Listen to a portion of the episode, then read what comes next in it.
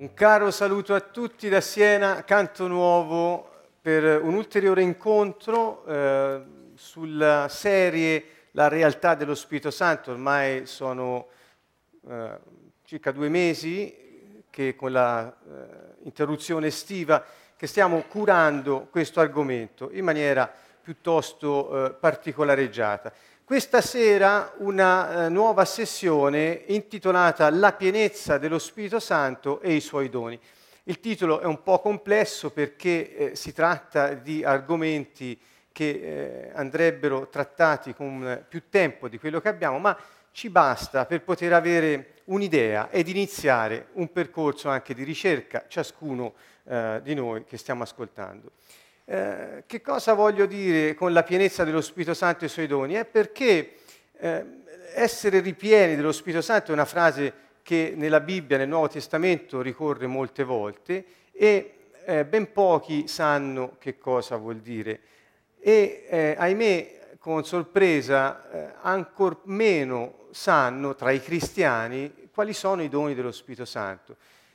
E eh, ho, ho trovato questo, che non solo chi non è credente in Cristo non sa, non si rende conto che quelli che sono credenti hanno la possibilità di esercitare delle, delle ehm, azioni di potenza che lo Spirito Santo esprime attraverso di loro. Ehm, quindi eh, il problema è che molti di quelli che sono credenti non sono ugualmente a conoscenza di questo fatto.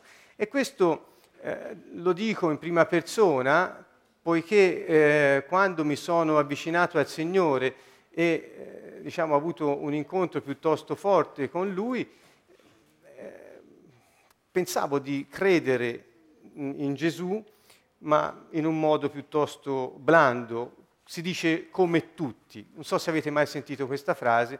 Ebbene, questo credere come tutti mi portava a non conoscere il mio Signore e non sapere che lo Spirito Santo in noi agisce per l'attuazione della giustizia e l'espressione del regno dei cieli. Quando io mi avvicinai, appunto, eh, iniziai a vedere eh, dei credenti che eh, veramente, scusate il bisticcio di parole, ci credevano. E cioè avevano questa, questa, fiducia che il Signore agiva in loro e attraverso di loro. Per me eh, fu una cosa nuova. E partecipavo ai loro incontri, ero molto lontano eh, proprio dalla fede e li sentivo parlare con le parole della Bibbia, li sentivo anche ehm, invocare il Signore e lodare il suo nome, li sentivo parlare in una lingua strana, emettevano dei suoni armoniosi, ehm, direi mi, mi, mi suscitavano interesse, c'era qualcosa in me che desiderava conoscere il perché di questa passione che loro avevano per il Signore Gesù. Che io, che mi ritenevo un credente, ovviamente all'acqua di rose, così ho detto come tutti, pensate che tristezza dover dire una cosa del genere, non sapevo che chi era credente veramente aveva questa passione per il Signore, questa fiducia nella sua presenza in noi e l'esercizio dei doni dello Spirito Santo. Ebbene, siamo qui per eh, eh dare questo messaggio che è semplice, e cioè lo Spirito Santo che è venuto a dimorare in coloro che credono in Cristo Gesù è Dio in noi. E quando si unisce a noi, le sue qualità, se gli facciamo spazio, diventano le nostre. E quindi se le sue qualità, il suo carattere diventa il nostro, e cioè il nostro è il suo che vive in noi, non solo abbiamo le sue caratteristiche, il suo carattere, eh, ma anche esprimiamo questo carattere nel modo in cui lo esprimerebbe Dio. E cioè principalmente attraverso degli atti che hanno il potere in sé di risolvere problemi, hanno il potere in sé di attuare la giustizia, hanno il potere in sé di dare pace e introdurre nella preghiera. Parlo in questo caso principalmente del dono delle lingue. Dunque, capite, il messaggio è molto semplice. Siccome lui vive in noi, se noi gli diamo spazio, ci riempie di sé e quando trabocchiamo di Lui, perché eh, ovviamente gli diamo tutto lo spazio possibile, diventiamo un canale e quindi si manifesta Dio attraverso di noi, non a prescindere da noi, ma attraverso di noi e con noi, ricordate che eh, quando si parla eh, di Dio, eh, lui si definisce l'Emanuele, cioè Dio con noi, anzi Dio in noi, e quindi noi diventiamo suo canale e insieme a lui manifestiamo la sua regalità sulla terra. Questa cosa, ahimè, lo ridico e ripeto questa stessa esclamazione, è sconosciuta alla maggior parte dei cristiani. Non dico dei non credenti, che sarebbe ovvio, ma alla maggior parte dei cristiani è sconosciuta. È sconosciuto che lo Spirito Santo, agendo in noi, come abbiamo detto nella sessione precedente, può darci eh, questi, eh, queste eh, qualità, questo carattere di avere luce, di essere guidati sulla via della giustizia, eh, di avere forza contro i nemici spirituali, di avere sapienza e un intelletto eh, in grado di intendere la luce ricevuta nello Spirito. Quindi tutte queste cose che abbiamo detto la sessione scorsa sono il frutto dell'azione dello Spirito Santo in noi, perché Lui è in noi e noi formiamo, dice la Scrittura, con Lui un solo Spirito se apparteniamo a Cristo Gesù. Dunque, quando lui ci, eh, ci modella ad immagine del Signore, è il suo spirito e noi lasciamo che lui viva in noi, ovviamente si fa vedere attraverso di noi con il suo stile. E il suo stile è questo, nell'amore manifesta la sua giustizia e la sua potenza. Approfondiremo molto l'aspetto dell'amore perché è piuttosto, eh, anzi direi è il presupposto ed è molto importante. Ho qui alcune riflessioni prima di andare un po' più nello specifico. Vedete, c'è una scrittura qui, e tutti, è dal libro degli Atti, capitolo 2, versi 3 e 4, tutti furono ripieni dello Spirito Santo e cominciarono a parlare in altre lingue sapendo che lo Spirito dava loro d'esprimersi in tale maniera. Ora vorrei concentrare l'attenzione su questa frase, tutti furono ripieni dello Spirito Santo. Come vedete, la Bibbia ci parla della pienezza dello Spirito Santo. Voglio farvi capire questo per prima cosa, perché è inutile parlare dell'effetto dello sbocco del fiume della vita attraverso di noi se non sappiamo che non può sboccare niente se non c'è il fiume in noi e se non è pieno. Eh? Ancora, non solo possiamo essere ripieni di Spirito Santo, ma Dio ci invita ad essere ripieni, è un'esortazione che Lui ci fa. Guardate, nella lettera agli Efesini Paolo scrive, esprimendo ciò che lo Spirito Santo gli suggerisce per ispirazione, non siate perciò inconsiderati, ma sappiate comprendere la volontà di Dio. E non ubriacatevi di vino, il quale porta alla sfrenatezza, ma siate ricolmi dello Spirito. Dunque, ancora una volta, per eh, comprendere la volontà di Dio occorre essere sobri, e lo fa l'espressione in riferimento al vino che uno può bere, quindi perde la capacità di orientarsi ed entra nella confusione, dice ma siate ricolmi dello Spirito Santo. Dunque è un invito. E ancora eh, abbiamo già detto la volta scorsa che Gesù è chiaro su questo. Se noi andiamo a Lui con la sete, cioè con la sete di Lui, eh, beviamo a Lui, beviamo di Lui, lo portiamo in noi, cioè riceviamo il suo spirito e fiumi d'acqua viva sgorgeranno dal nostro spirito.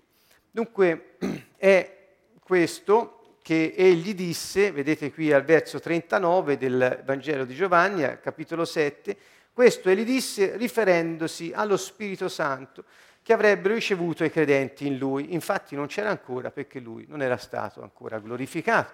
Quindi che vuol dire? Gesù stesso dice che quando noi riceviamo lo Spirito Santo, e lo riceviamo perché andiamo a bere da lui e di lui, allora questo spirito poi esce da noi come fiumi d'acqua corrente. Acqua viva vuol dire acqua corrente. E dunque, ancora voglio farvi riflettere sul Salmo 23, al verso 5, dove dice davanti a me tu prepari una mensa sotto gli occhi dei miei nemici, cospargi di olio il mio capo, il mio calice trabocca. Ovviamente qui si riferisce all'unzione dello Spirito Santo e il traboccare del calice indica lo spirito dell'uomo che trabocca e quindi torniamo a Giovanni 7 dove dice fiumi d'acqua viva sgorgeranno dal vostro spirito o dal vostro calice, dite come volete. Quindi vedete già il Salmo sappiamo benissimo che il Vecchio Testamento è un'anticipazione d'un'ombra di quello che è stato rivelato nel Nuovo Testamento. Tutto ciò che è nel Vecchio Testamento va interpretato secondo le leggi dell'ermeneutica e per comprendere ciò che poi è accaduto e abbiamo la pienezza e la realtà dello Spirito Santo eh, con la venuta di Gesù Cristo. Tutto quello che c'è stato prima è stata una preparazione per eh, questo evento. Nella prima lettera ai Corinzi, capitolo 12, dice a ciascuno è data una manifestazione particolare dello Spirito per l'utilità. Qui c'è comune, è sbagliata questa versione, scusate, a volte si fanno Italia in colla, copia e incolla da internet e, e abbiamo versioni diverse. Dunque vuol dire che quando lo Spirito Santo ci ricolma di sé e poi trabocca, a questo punto c'è una manifestazione dello Spirito attraverso di noi per quello che è utile. Questo è ciò che dice Dio sulla presenza dello Spirito Santo in noi, la sua manifestazione, perché sia affermata la giustizia e sia evidente ed espanso il suo regno. Non c'è un altro fine, non c'è un secondo fine, non c'è una seconda motivazione. La motivazione di Dio non è perché noi ci sentiamo bene, ci sentiamo appagati, ci sentiamo, o perché qualcuno sia strabiliato. No, la motivazione è che sia affermata la giustizia di Dio e il suo regno sia evidente ed espanso attraverso azioni che solo Dio può compiere. Se io compio azioni che solo Dio può compiere, è segno che Dio è con me e che io sono con Lui. Ricordate a Gesù quando dicevano come può lui che è il figlio del falegname fare quello che fa? Come fa a dire quello che dice? E lui diceva, io vengo dal Padre, io e il Padre siamo uno, è per questo che io faccio le cose che faccio, perché le vedo fare a lui, ho il potere di farle sulla terra. Dunque, quando noi esprimiamo il carattere di Dio, è perché Dio vive in noi. E questo è il punto fondamentale anche della manifestazione dei doni dello Spirito Santo. Dunque queste sono le domande, come usare i doni, per cosa sono i doni, quando usare i doni. Attraverso queste sessioni, stasera e le prossime, cercheremo di dare risposta a queste domande. E vediamo subito, qui ci sono dei passi eh, per affrontare l'argomento che già suggerì la volta scorsa, ci torneremo più tardi Ecco qui la traduzione in slovacco. E voglio ora farvi riflettere su una serie di passi della scrittura che mi hanno colpito molto perché? Perché parlano tutti della pienezza dello Spirito Santo. Allora, dunque, la Bibbia non solo ci invita ad essere ripieni dello Spirito Santo, ma ci fa vedere, soprattutto nel libro degli Atti, e ora lo vedremo, che tutte le volte che si parla di qualcuno che era ripieno di Spirito Santo, è accaduto qualcosa di straordinario, di eh, soprannaturale, di eccezionale, che ha cambiato le cose e le circostanze nelle situazioni in cui si trovavano le persone interessate. Ecco, vorrei dunque farvi capire che se i credenti in Cristo Gesù sono pieni di Spirito Santo, questa è la conseguenza automatica, e cioè la conseguenza è che lui si fa vedere attraverso di noi. Se dunque noi non lo vediamo all'opera più di tanto, vuol dire che pochi credenti sono pieni di Spirito Santo. Allora, il problema non è tanto che non si sa come pregare, non si conoscono tanto bene i doni o si ha paura. No, il problema è che non siamo vuoti di noi e pieni di Lui. Questo è il vero problema del credente ed è la seconda sera che mi soffermo su questo. Lo ripeto, quando sei pieno di Spirito Santo, la sua azione si vede attraverso di te, perché qualcosa accade di soprannaturale che trasforma le circostanze nelle quali ti trovi tu o gli altri che sono attorno a te. cioè è un atto di potenza delegato dal Signore che Lui stesso esercita con te nella tua vita per il bene e l'utile di tutti quelli che sono intorno a te. Sembra una cosa da fantascienza perché eh, il cristianesimo è diventato una religione. Eh, lo dico e per la terza volta stasera ripeto, ahimè, è diventata una religione e quindi i cristiani stessi si ritengono membri di un, un club religioso eh, partecipandovi solo per fare i compiti a casa e sentirsi a posto con la coscienza. Il contrario è quello che Gesù ha detto, e cioè lui è venuto per dare a noi il potere di schiacciare la testa al diavolo e di manifestare la grandezza del suo regno. E quindi, eh, capite, la differenza è notevole. E noi siamo chiamati a capire il messaggio di Gesù e a metterlo in pratica. Atti 2, 3, 4 e ora ci soffermiamo su questo. Era il giorno di Pentecoste ed è il giorno in cui per la prima volta, eh, per la prima volta la pienezza dello Spirito Santo, dopo il sacrificio di Gesù, la sua risurrezione, è, è, diciamo, eh, si manifesta, lui è sceso al cielo, manda il suo Spirito e lo Spirito investe questa gente. Guardate cosa successe quando furono ripieni di Spirito Santo. Apparvero loro delle lingue come di fuoco che si dividevano e se ne posò una su ciascuno di loro. E tutti furono ripieni dello Spirito Santo e cominciarono a parlare in altre lingue, secondo che lo Spirito dava loro il potere di esprimersi. Quindi quando furono ripieni di Spirito Santo, che successe? Cominciarono a parlare lingue nuove, Comincia- cioè iniziarono a manifestare delle cose che umanamente non era possibile fare. Infatti, queste lingue in particolare erano lingue che comprendevano anche gli altri, che erano accorsi lì dove c'era stato questo trambusto, perché dice da tutta la città vennero. Pensate un po' che botto deve essere stato, perché eh, vennero in grande, in grande numero ed erano da tutte le zone del, della terra allora conosciute intorno al Mediterraneo, perché erano convenuti per la festa. Insomma, era una cosa straordinaria, perché questi qui furono ripieni di Spirito Santo e si rivolsero a una folla multilingue e ognuno capiva la sua lingua. È qualcosa di straordinario. Perché? Fece? Perché erano pieni di Spirito Santo.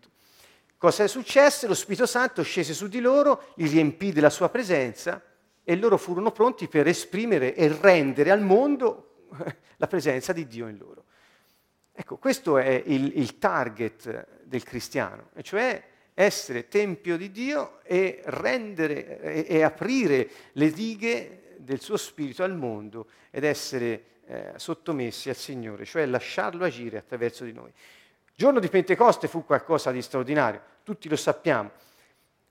Vediamo in Atti 4:31 è un'altra cosa eccezionale, perché qui eh, questo è l'episodio che segue alla, a una prima persecuzione. Pietro e Giovanni erano andati al Tempio, avevano eh, compiuto una guarigione nel nome di Gesù Cristo, ricorderete, poi furono insomma un po' pestati, un po'... Eh, gli fu intimato di non fare più queste cose, eccetera. Sappiamo la storia. Ma che cosa successe? Poi loro si riunirono con gli altri, quindi era un tempo di, dove l'ostilità del mondo iniziò a farsi sentire. Di fronte a cosa? L'ostilità del mondo iniziò a, di nuovo a fermentare quando si manifestarono azioni soprannaturali di potenza, una guarigione. Può sembrare semplice, ma una guarigione. E quindi qui subito l'ostilità, perché fu fatta nel nome di Gesù, che credevano di aver tolto di mezzo, ma ovviamente il suo spirito è venuto ad abitare nei credenti e quindi anzi a, a maggior ragione ora il Signore poteva operare in pienezza. E eh, dice, dopo che ebbero pregato, il luogo, si riunirono a pregare. Dopo la preghiera, il luogo dove erano tremò e furono tutti ripieni dello Spirito Santo e quale fu l'effetto? Annunziavano la parola di Dio con franchezza.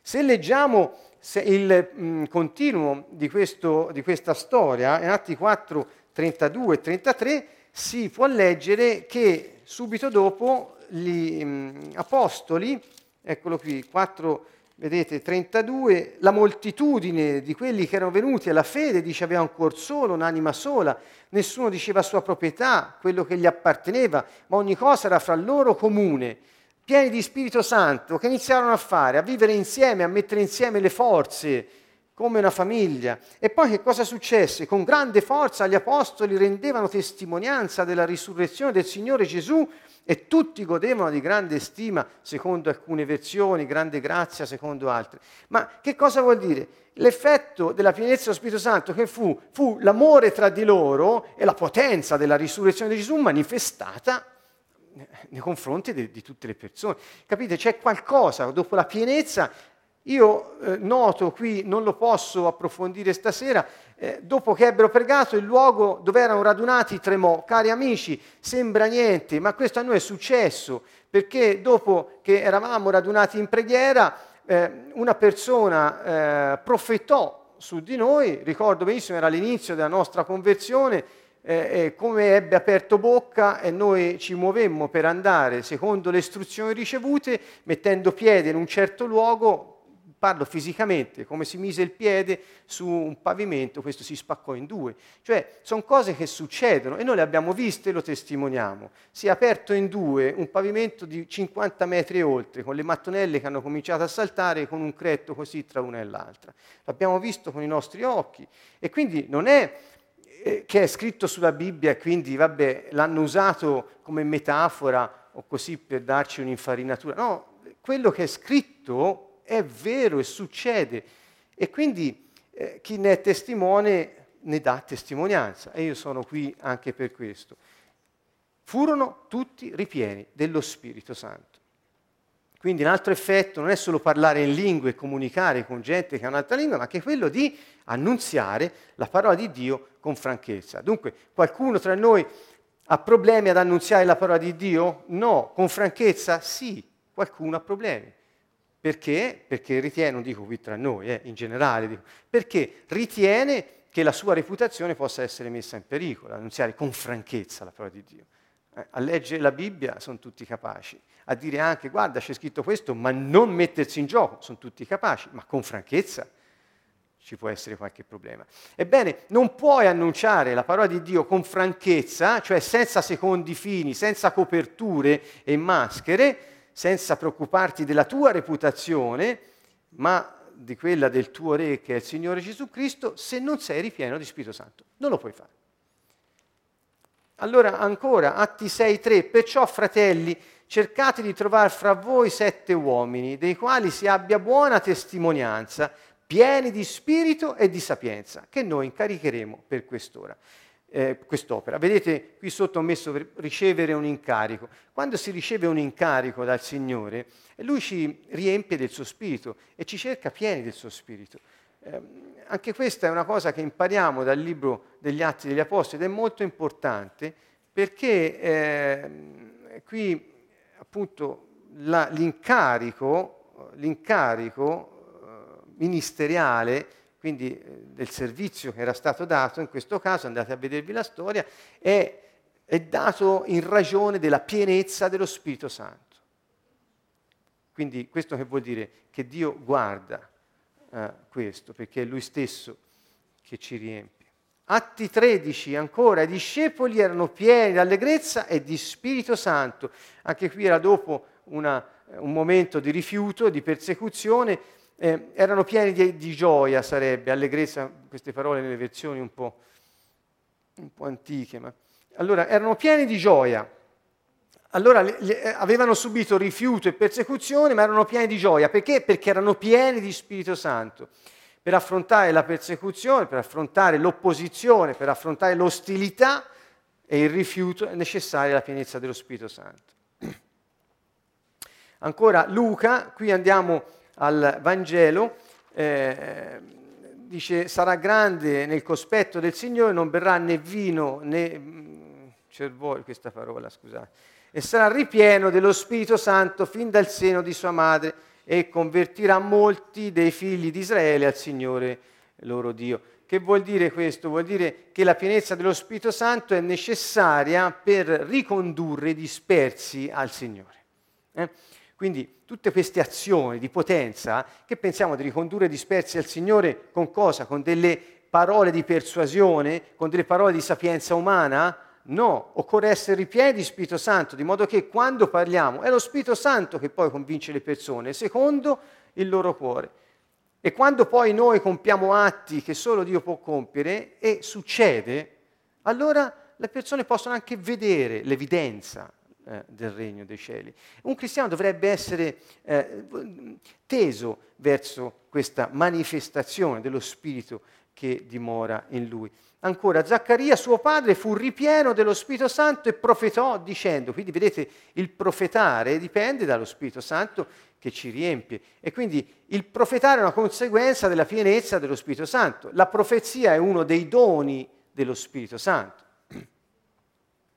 Ancora, eh, Gesù, pieno dello Spirito Santo, se ne ritornò dal Giordano, fu condotto dallo Spirito nel deserto per 40 giorni ed era tentato dal diavolo. Anche qui vediamo la pienezza dello Spirito Santo è necessaria per affrontare la tentazione. Quindi quanti motivi per la pienezza dello Spirito Santo? Ancora qui, nella potenza dello Spirito se ne tornò in Galilea e tutta la fama si sparse per la contrada, eccetera. Ancora, allora Pietro, pieno di Spirito Santo, disse loro, giudicate voi se è giusto davanti a Dio obbedire a voi anziché a Dio. Quanto a noi non possiamo non parlare delle cose che abbiamo viste e udite.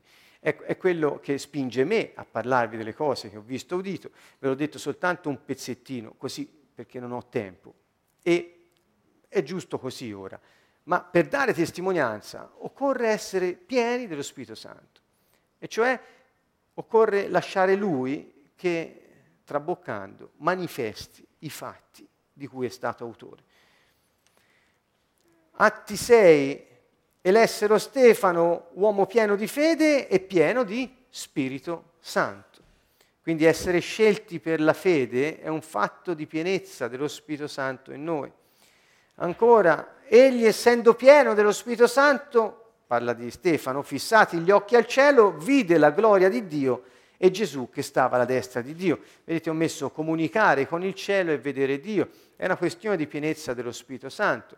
L'avevate mai notate tutte queste frasi dove c'è la pienezza dello Spirito Santo e qualcosa di soprannaturale che accade? Eh? Allora, ancora, Atti 11, poiché egli era un uomo da bene, pieno di Spirito Santo e di fede, e gran moltitudine fu aggiunta al Signore. Qui si parla di profezia, di risolutezza, di fede, di grande virtù. Eh, sono tutte situazioni che eh, denotano la pienezza dello Spirito Santo. Qui si parla di Saulo, detto anche Paolo, pieno di Spirito Santo, Atti 13, guardandolo fisso gli disse, figlio del diavolo, sarai cieco. Allora il proconsole, visto quello che era accaduto, credette, colpito dalla dottrina del Signore questo, vedete, la pienezza dello Spirito Santo serve a legare le tenebre e far vedere gli insegnamenti di Dio con fatti per suscitare la fede. Quindi questo è la, quando, quando, trabocca lo Spirito Santo a noi, compie atti di potenza, perché è Dio. Eh? Vedete, Paolo non ha tenuto per sé questo tesoro.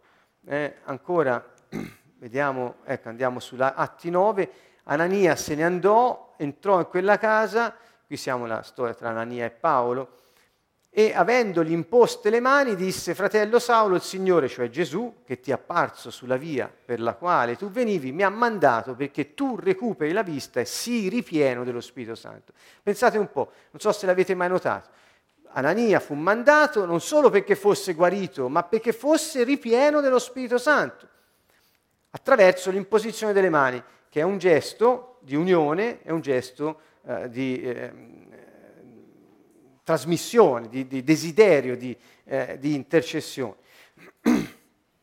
Ancora, Luca 1, eh, avvenne che come Elisabetta ebbe udito il saluto di Maria, il bambino le balzò nel seno, Elisabetta fu ripiena di Spirito Santo e a gran voce esclamò, benedetta, eccetera. Quindi parole di lode e benedizione parole di conoscenza possono uscire da noi solo se siamo pieni dello Spirito Santo. Dopo vedremo i doni dello Spirito sono vari, uno di questi è la parola di conoscenza. Allora Elisabetta come poteva sapere che Maria era incinta? Lo seppe, chi glielo disse? Lo Spirito Santo, perché? Perché lei era piena di Spirito Santo. Quindi cioè, non è che sono poesie, sono, sono fatti soprannaturali accaduti perché lo Spirito Santo aveva il suo giusto spazio, cioè la pienezza nello spirito del credente. ecco, dunque questo è un primo uh, round, diciamo, che ho voluto fare per poter introdurre l'argomento sulla pienezza dello Spirito Santo, anche rendendovi più partecipi del fatto che come credenti dovremmo cercare, come dice Paolo, i carismi più grandi, cioè i doni più grandi. Lui, Paolo stesso ci dice, e quindi quando lo dice Paolo, perché eh, è parola di Dio, quindi è Dio che ci invita a questo, dice aspirate ai carismi più grandi. E poi dice ancora, non voglio che rimanete nell'ignoranza riguardo ai carismi, riguardo ai doni dello Spirito, anzi dice alle cose dello Spirito. Per cui il motivo per cui noi stasera siamo qui a parlarvene è per eh, eh, obbedire alla parola del Signore. Siccome lui dice non voglio che rimanete ignoranti, allora chi ha sperimentato lo dice agli altri, affinché gli altri possano essere eh, ehm, così eh, desiderosi di fare la stessa esperienza del Signore in loro che si manifesta su quelli che gli stanno intorno. Allora, ehm, cosa non sono? Di solito si parte da qui, cosa non sono? Eh, non sono ministeri, allora, i doni dello Spirito, che normalmente vengono chiamati in Italia, in italiano, i carismi o doni dello Spirito, la stessa cosa. Carismi è una parola tecnica perché, perché è la, diciamo, la, la parola greca riportata in italiano. Eh, il carisma è una parola che viene dal greco, carismata, eh, che appunto riguarda i doni della grazia, i doni di grazia sarebbero. E quindi la parola carismi eh, riprende direttamente la parola del greco usata da Paolo nelle sue lettere. Uh, dunque, cosa sono questi carismi, questi doni dello Spirito? Facciamo un po' di pulito, iniziamo a dire cosa non sono, almeno ci togliamo subito dei fastelli eh, dalla mente per non perdere tempo in vari rivoli. Non sono i ministeri, non sono, ecco, anche questa è una parola un po' tecnica, ministero vuol dire, tutti lo sapete, c'è, in Italia c'è il Ministero della Salute, il Ministero della Pubblica Istruzione, c'è il Ministero degli Esteri, il Ministero degli Interni, cioè, cioè che sono dipartimenti che svolgono dei servizi a favore del cittadino eh, come centro di potere governativo. Quindi il servizio che viene svolto è a favore eh, dei cittadini. Ehm, dunque il Ministero ha questo senso di servizio a favore di coloro a cui sono resi, ecco, i servizi stessi. Eh, non sono eh, eh, doni. Paolo parla di ministeri, parla dei, parla dei profeti, parla degli, dei pastori, parla delle, eh, degli insegnanti, eh, parla vari ministeri, magari dopo li vediamo se ci sarà tempo, ma non sono i doni dello Spirito Santo. Cioè se uno è insegnante e, perché ha un'attitudine ad insegnare. Certamente lo Spirito ha preparato questa persona da lungo tempo per poter poi insegnare e svolgere quel ministero. Ma quando parliamo di doni dello Spirito, intesi nel senso di carismata, dei carismi, così come li intende Paolo, parliamo di doni di guarigione, doni di fede, doni di fare miracoli, doni di parlare altre lingue, profetare, interpretare le lingue, discernere gli spiriti, avere parole di conoscenza e parole di sapienza. Capite? È diverso. Cioè sono atti di potenza che Dio compie attraverso di noi. Questi sono i carismi. Il resto ovviamente è tutto un dono del Signore, perché se il Signore mi ha preparato per parlarvi così attraverso gli anni, eccetera, e io ho un'attitudine naturale per poter parlare, poter insegnare, è il Signore che l'ha fatto, è tutto un dono, perché? Perché mi ha dato da fare un servizio a favore dei suoi figli. Ma questo non è eh, da identificare con il dono inteso in senso di carisma, eh, in senso proprio. Quindi, ecco, eh, chiariamo subito questo, non sono operazioni, cioè attività, qui in particolare usa queste parole nella prima lettera ai Corinzi, al capitolo 12, magari dopo lo vediamo. Ancora non sono doni interiori. Perché l'ho chiamati così? Perché non sapevo come altro chiamarli. Eh, ehm, la volta scorsa, nella sessione passata, potete rivederla anche sul nostro download eh, online, eh, abbiamo parlato di, ricordate, Isaia 11, e poi abbiamo parlato eh, di Isaia 61 e Luca 4, eh, del Signore che diceva lo Spirito del Signore è sopra di me. E sappiamo che lo Spirito del Signore è uno spirito di sapienza, di intelligenza, uno spirito di conoscenza, di forza, di consiglio e di timore di Dio. Questi sono, ecco, chiamiamoli doni interiori, ma queste, queste sono le qualità di Dio stesso, quando viene in te e sei pieno di Lui, queste sono, lo abbiamo detto la volta scorsa, le caratteristiche che ti rendono eh, eh, capace di essere chi sei, perché è il carattere del Signore in te. Non sono questi doni i carismi in senso proprio. Eh? Questi sono eh, movimenti dello Spirito e sono le qualità dello Spirito Santo in noi che ci rendono adatti a vivere in comunione con Lui. Ancora, non sono doni naturali, ripeto, eh, se uno parla ha il dono di parlare, ma è un dono naturale, non è una manifestazione soprannaturale di qualche cosa. Eh? Ancora non sono il frutto dello Spirito. Molti sbagliano su questo, ma ovviamente in buona fede e certamente anche per ignoranza sulla scrittura, ma chiariamolo, molti dicono che il dono per eccellenza è l'amore. Ma no, ma no, cioè lo Spirito Santo è molto preciso su questo. L'amore è un frutto dello Spirito Santo in noi, non è un carisma. Frutto che vuol dire? Vuol dire che da un inizio si sviluppa e cresce fino a che non è godibile, mangiabile da chi ti sta intorno e da te stesso per primo. Un frutto cresce, matura ed è adatto a mangiarsi l'amore è qualcosa che ci pervade, inizia a crescere in noi e prende la sua dimensione in noi. E Paolo dice l'amore è la strada sulla quale dovete camminare mentre esercitate i carismi. Quindi non è un carisma.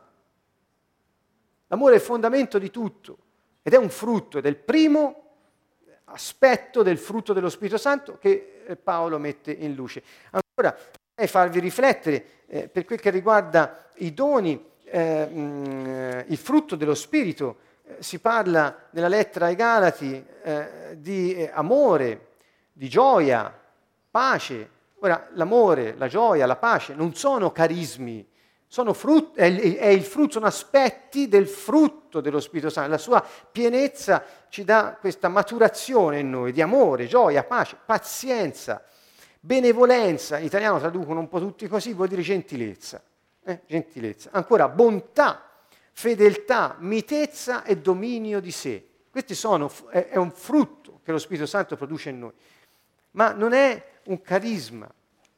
Ehm, per quel che riguarda eh, i ministeri a cui ho fatto riferimento prima, e lo ripeto, non sono carismi, ehm, eh, c'è un elenco, non è esaustivo forse, ma Ve lo dico, in Efesini 4 Paolo menziona apostoli, profeti, evangelisti, pastori ed insegnanti, l'ho già detto prima, e nella prima ai Corinzi aggiunge anche governatori e assistenti.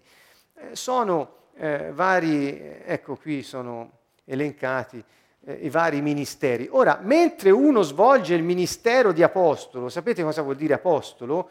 Vuol dire inviato, né più né meno.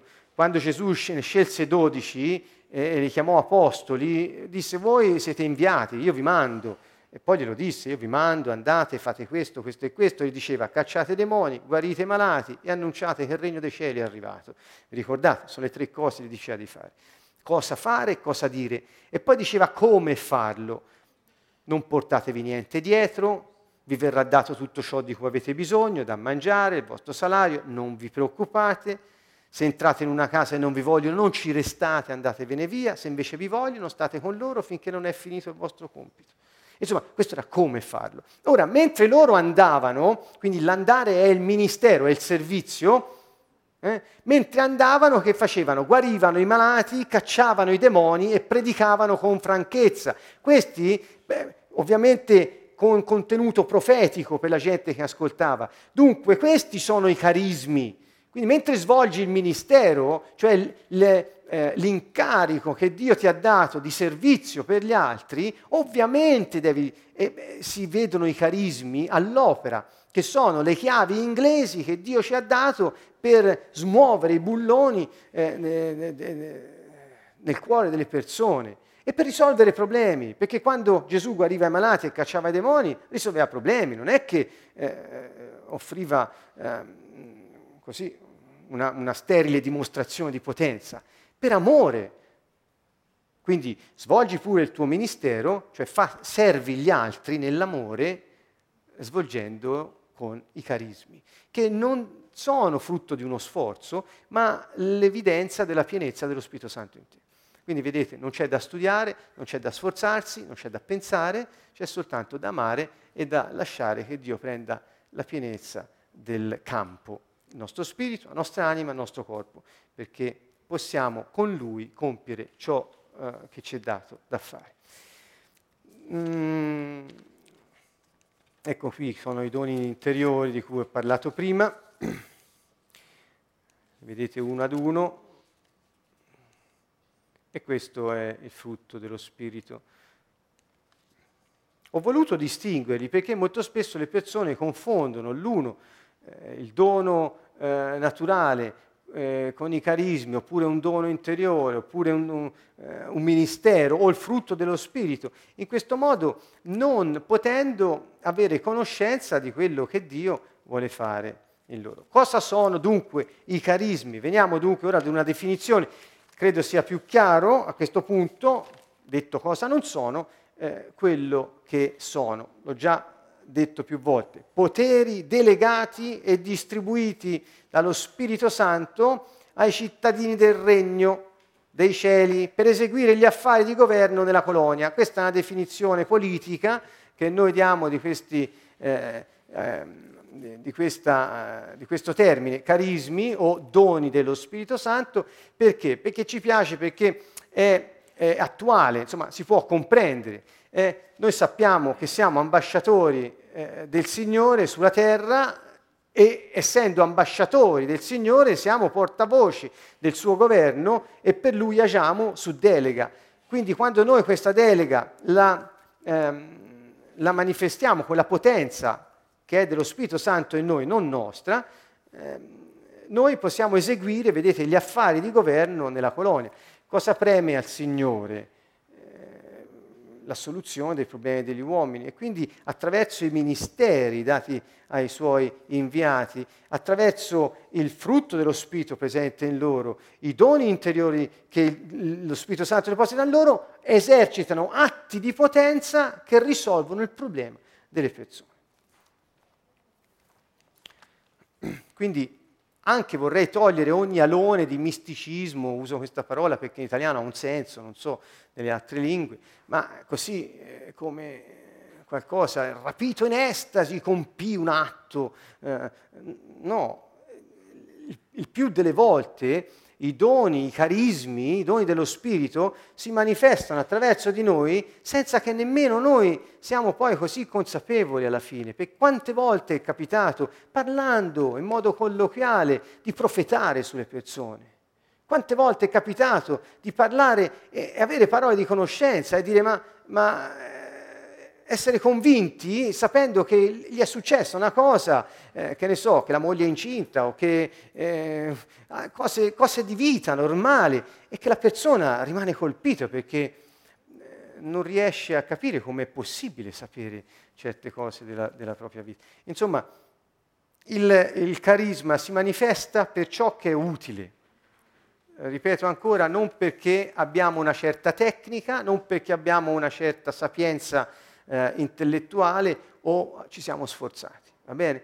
Eh, si manifestano perché è Dio all'opera attraverso di noi per mezzo della delega che ci ha dato. Ancora, un'altra definizione di cosa sono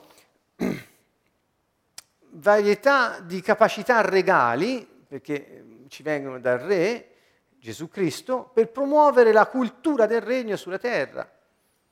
Eh, ancora abbiamo Ecco, ora una prima eh, descrizione, e qui poi ci fermeremo per stasera. Ehm, quindi, prima di vedere le, le, le distinzioni, ho ancora dieci minuti, vorrei soffermarmi su questo. Se ai credenti Dio dà degli incarichi, dà dei servizi da svolgere a favore del suo popolo, e li riempie di doni e matura in loro un certo frutto. E quando vanno possono esprimersi esprimendo le qualità del re con atti di potenza. È ve- Qual è lo scopo di questi doni? Vorrei soffermarmi su questo. Qual è lo scopo di questi carismi? È, è impattare l'ambiente stesso. Questa è la prima, cioè quando noi agiamo nei doni dello Spirito, impattiamo l'ambiente. Sono atti pratici per risolvere i problemi della gente. Quindi questo qui tenetelo sempre a mente, atti pratici per risolvere i problemi della gente e atti che impattano l'ambiente nel quale siamo. Eh? Quindi mentre il frutto dello Spirito, lo ripeto, sono il carattere del Re, lo sviluppo della natura del Re Gesù dentro di noi, il dono dello Spirito è la potenza del Re, è l'abilità di fare le cose che Lui ha deciso di fare. Anche questo, teniamolo a mente, il frutto bilancia sempre il dono, eh, perché è il carattere del re che bilancia l'uso del suo potere, poiché se una persona che è in autorità non usa il, l'autorità che ha, il potere che ha, non l'autorità, il potere che ha con l'autorità secondo un frutto di amore, pace, gioia, pazienza, mitezza, gentilezza, eccetera, abusa dell'autorità che ha attraverso il potere che l'autorità può esprimere. Questa è una delle fonti di maggiore problema eh, sulla terra. Bene, quali sono questi doni? Veniamo ora a una breve classificazione perché è utile per poterli eh, studiare, per poter comprendere e desiderare. Eh, abbiamo dei carismi che si chiamano di rivelazione. Eh, allora, che vuol dire? Vuol dire che attraverso il nostro spirito, lo Spirito Santo ci rivela determinati fatti, determinate cose.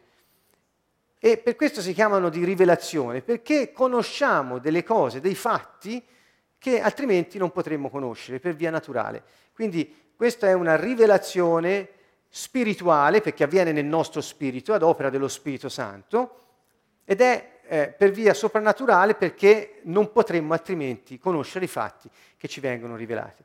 Il primo è messaggio di sapienza o parola di sapienza, poi abbiamo messaggio o parola di conoscenza e poi abbiamo il discernimento degli spiriti. Ve ne spiegherò ehm, dettagliatamente nelle prossime sezioni, ora soltanto cerchiamo di capirli.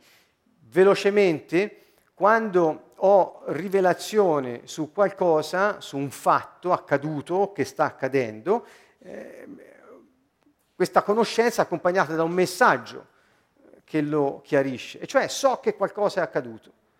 Questa è una parola di conoscenza, per esempio. E non lo so perché me l'ha detto qualcuno, perché no, perché non era possibile saperlo, almeno per la persona che riceve questa rivelazione.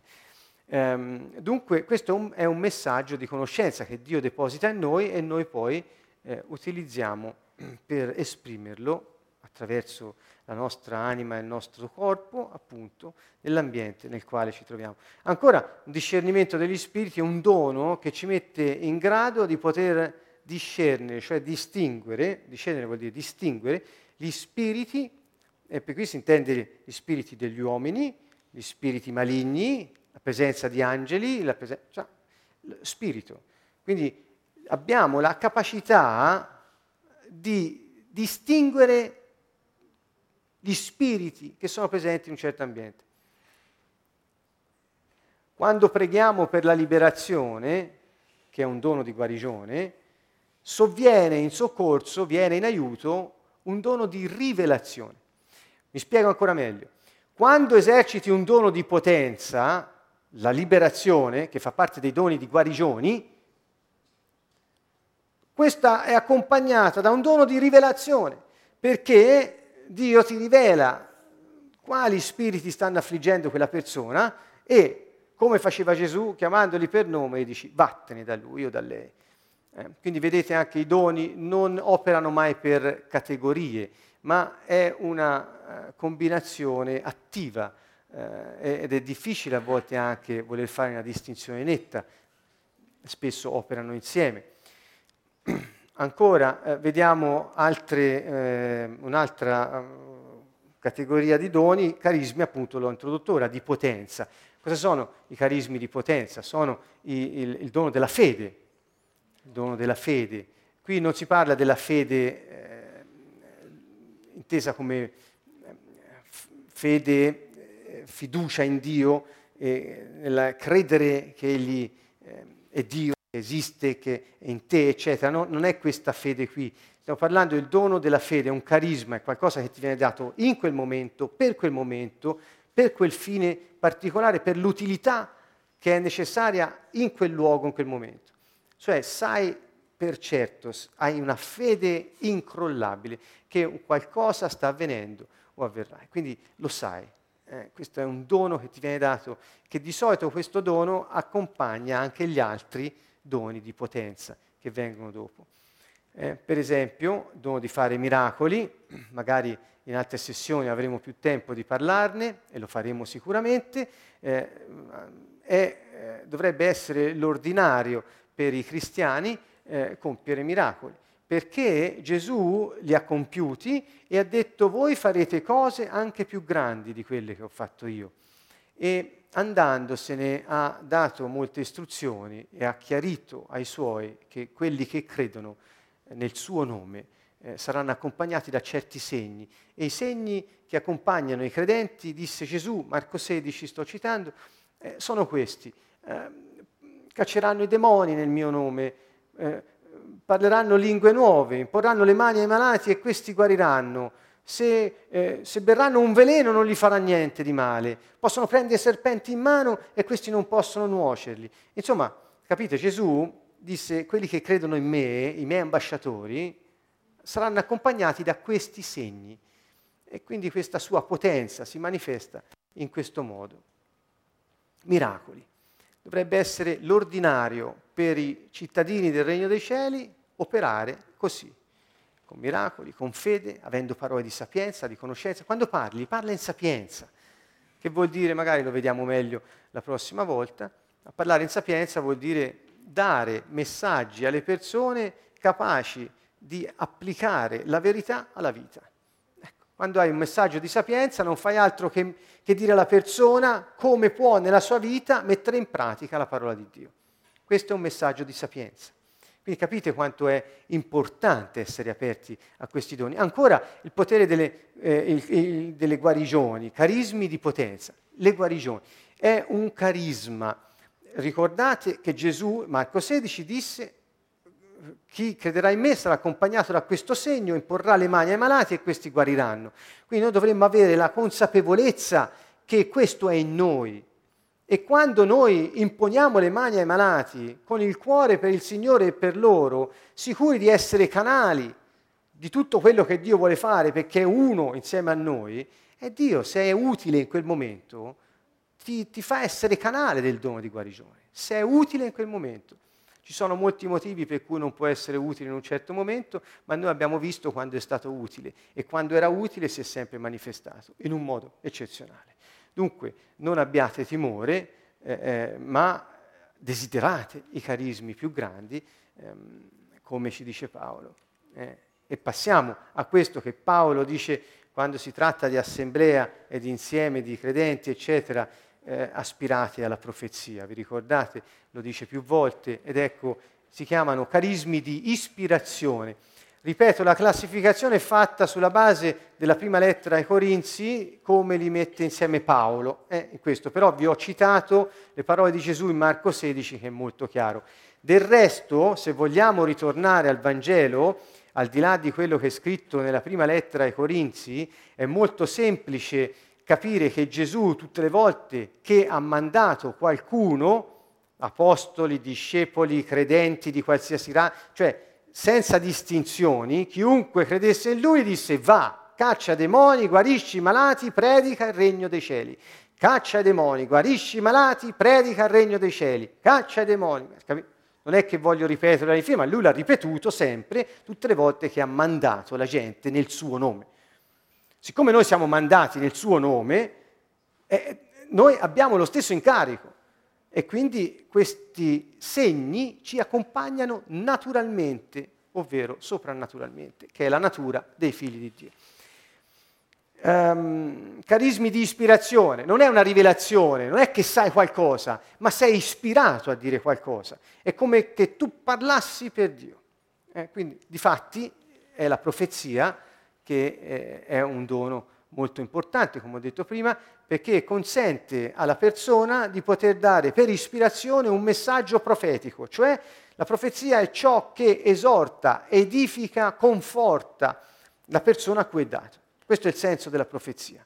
Quindi quando esortiamo le persone, eh, se siamo pieni di Spirito Santo stiamo parlando in profezia. È chiaro che se invece di parlare in profezia gli diamo le nostre idee, queste avranno una uh, ben minima efficacia, perché eh, solo ciò che viene da Dio dura e non cambia.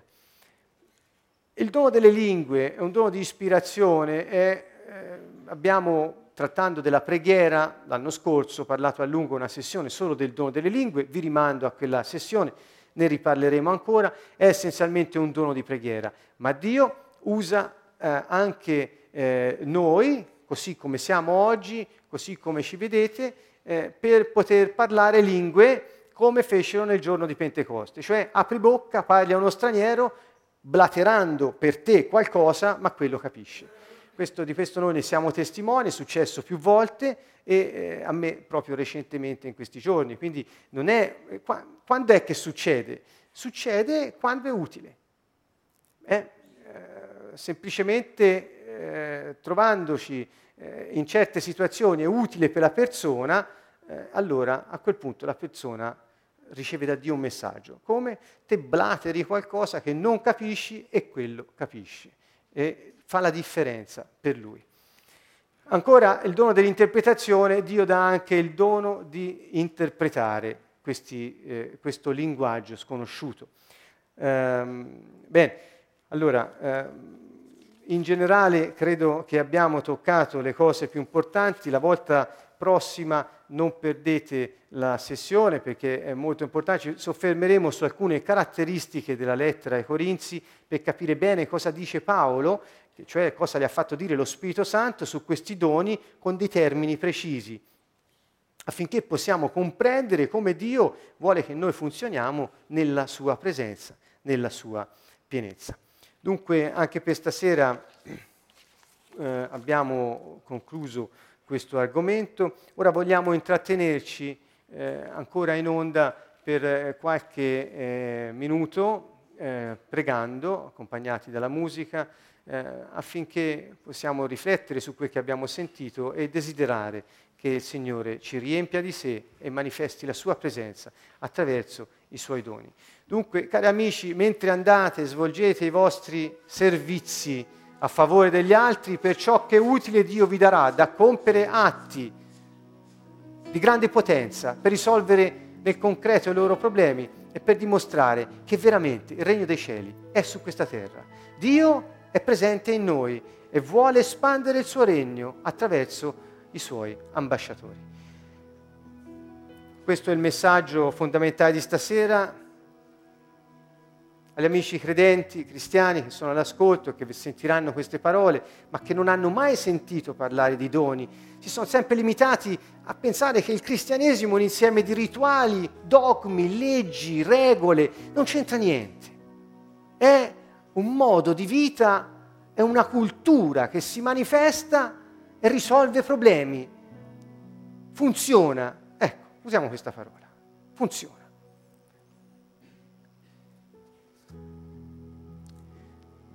Più che mai calza la parola di Gesù quando disse cambiate mentalità, perché il regno dei cieli è vicino a voi, è arrivato. Cambiate idea e modo di pensare.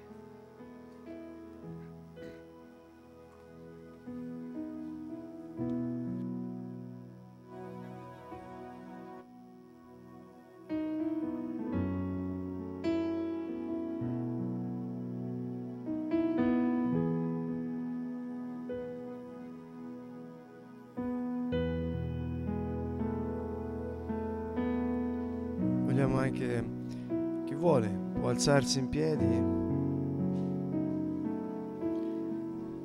anche te che sei a casa, come vi sentite più comodi? Non ci sono regole, ma c'è l'abbandono totale a quello che è la volontà del Signore. Vogliamo seguire quello che ci è stato detto. Prima di iniziare a pregare voglio far riflettere su un aspetto. Dobbiamo essere ripieni dello Spirito Santo se vogliamo vedere la potenza di Dio che opera attraverso di noi. Chi vuole essere ripieno dello Spirito Santo? Bene. È un atto di fede. Serve a te.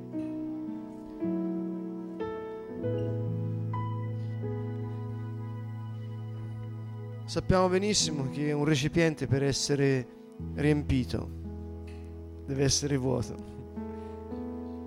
Non ci sono altre strade. Ad esempio mi veniva in mente come funziona il nostro modo di respirare, la respirazione. Sapete bene che i polmoni si riempiono d'aria non perché noi ci soffiamo dentro l'aria, ma perché la soffiamo fuori allora per effetto di risucchio, una volta sono vuoti, i polmoni tirano dentro tutta l'aria che è fuori. E noi siamo un po' come i polmoni, il polmone di Dio sulla terra. Siamo qui per essere ripieni di Lui, ma dobbiamo lasciare tutto quello che dentro di noi occupa lo spazio. Allora iniziamo a pregare così. Gesù è andato sulla croce e questo è il fatto che determina tutto ciò che abbiamo sentito. Se Gesù non fosse andato sulla croce, tutto quello che abbiamo sentito non sarebbe possibile. Tutto questo è possibile perché Gesù andando sulla croce ha preso su di sé i nostri peccati, ha preso su di sé la nostra carnalità, ha preso la carne e l'ha messa a morte sulla croce. Su quella croce c'è finito il tuo passato, le maledizioni che ti inseguono, il tuo egoismo, il tuo amor proprio, tutto ciò che impedisce allo Spirito Santo di usarti è stato inchiodato sulla croce di Gesù Cristo. Per questo c'è potenza nel suo sangue perché solo per mezzo del suo sangue abbiamo la liberazione, abbiamo la redenzione, abbiamo la remissione dei peccati. Dio ci ha ricomprati con il suo sangue e ci ha resi degni di essere usati da Lui.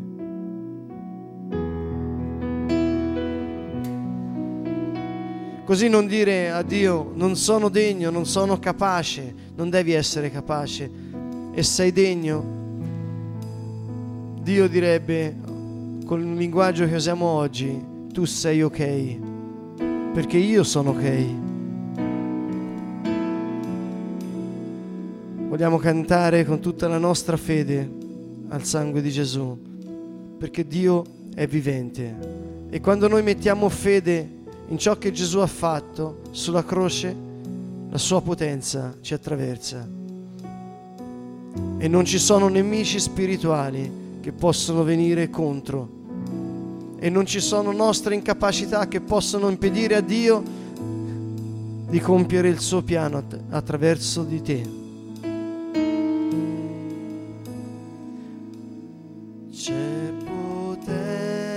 Potenza nel sangue di Gesù. Canta con tutto il tuo cuore, con tutta la tua fede, con tutto te stesso, ogni parola, metti tutta la tua vita, sapendo che Gesù è andato sulla croce per darti la sua dignità, la sua forza, la sua gioia, la sua potenza. C'è potenza nel sangue di Gesù. C'è potenza nel sangue di Gesù. È la vita, il sangue tuo, Gesù. C'è potenza nel sangue di Gesù. Prega il Signore con tutto il tuo cuore. Dia al Signore con franchezza quali sono gli ostacoli nella tua vita. Apri la tua bocca e di a Dio quali sono le tue paure.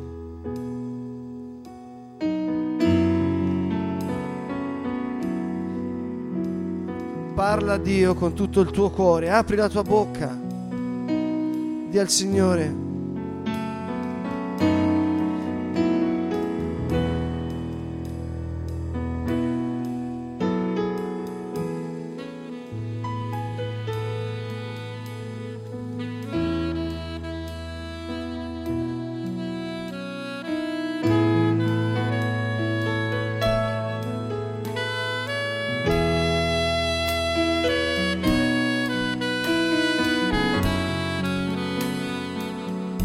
Parla a Lui.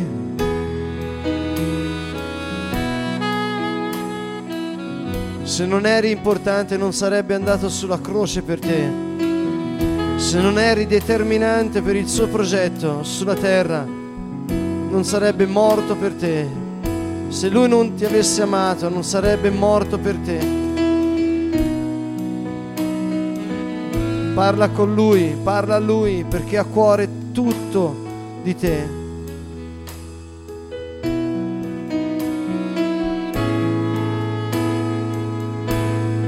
È la vita, il sangue tuo, Gesù.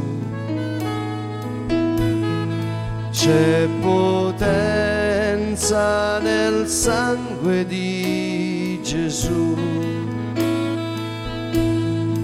Guarigione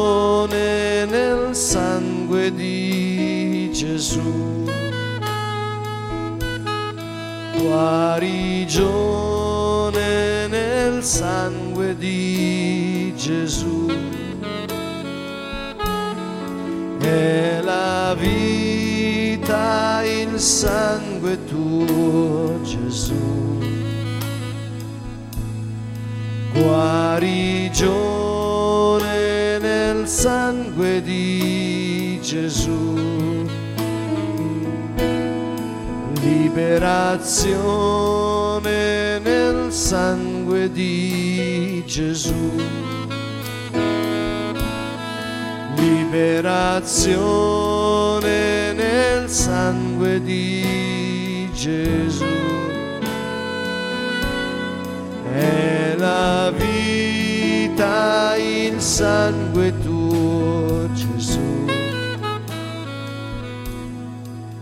Liberazione nel sangue di Gesù. Oh, il sangue tuo,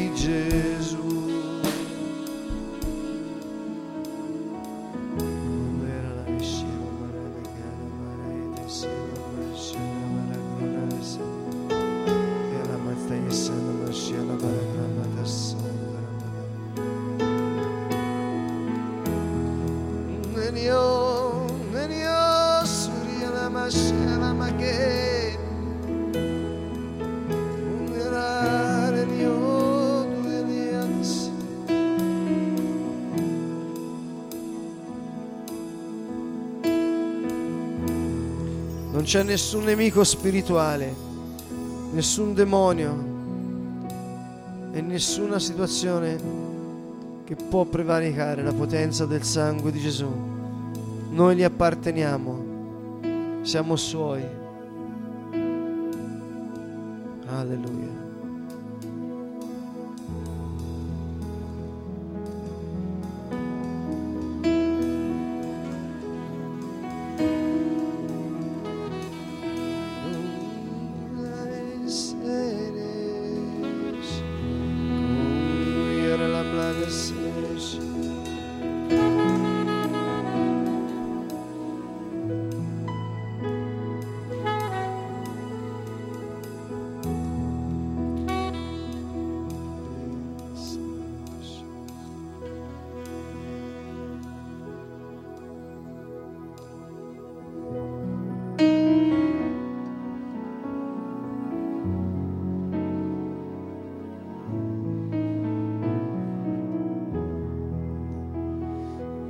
Vogliamo alzare la nostra voce, vogliamo pregare contro ogni spirito maligno che voglia mettere dei blocchi nell'espressione del nostro spirito.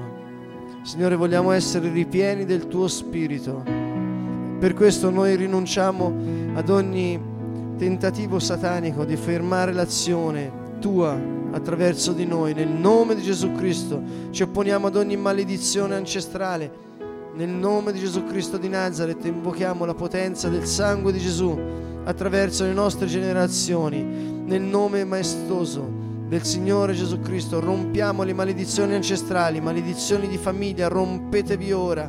Nel nome di Gesù distruggiamo ogni opera satanica che sia stata trasmessa attraverso le generazioni nel nome di Gesù comandiamo lo spirito di malattia, oppressione, ossessione e depressione. Esci fuori. Alziamoci in piedi e comandiamo agli spiriti maligni, alle maledizioni di uscire fuori. Rompiamo con la potenza che abbiamo attraverso la fede nel nome di Gesù.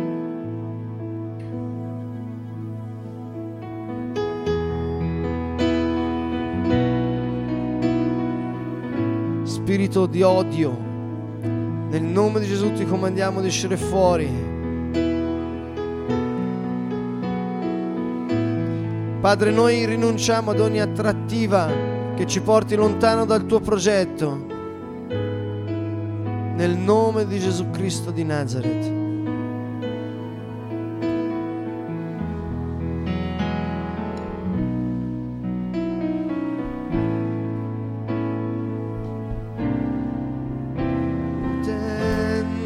Potenza nel sangue di Gesù. Nessun nemico, c'è potenza nel sangue di Gesù. È la vita il sangue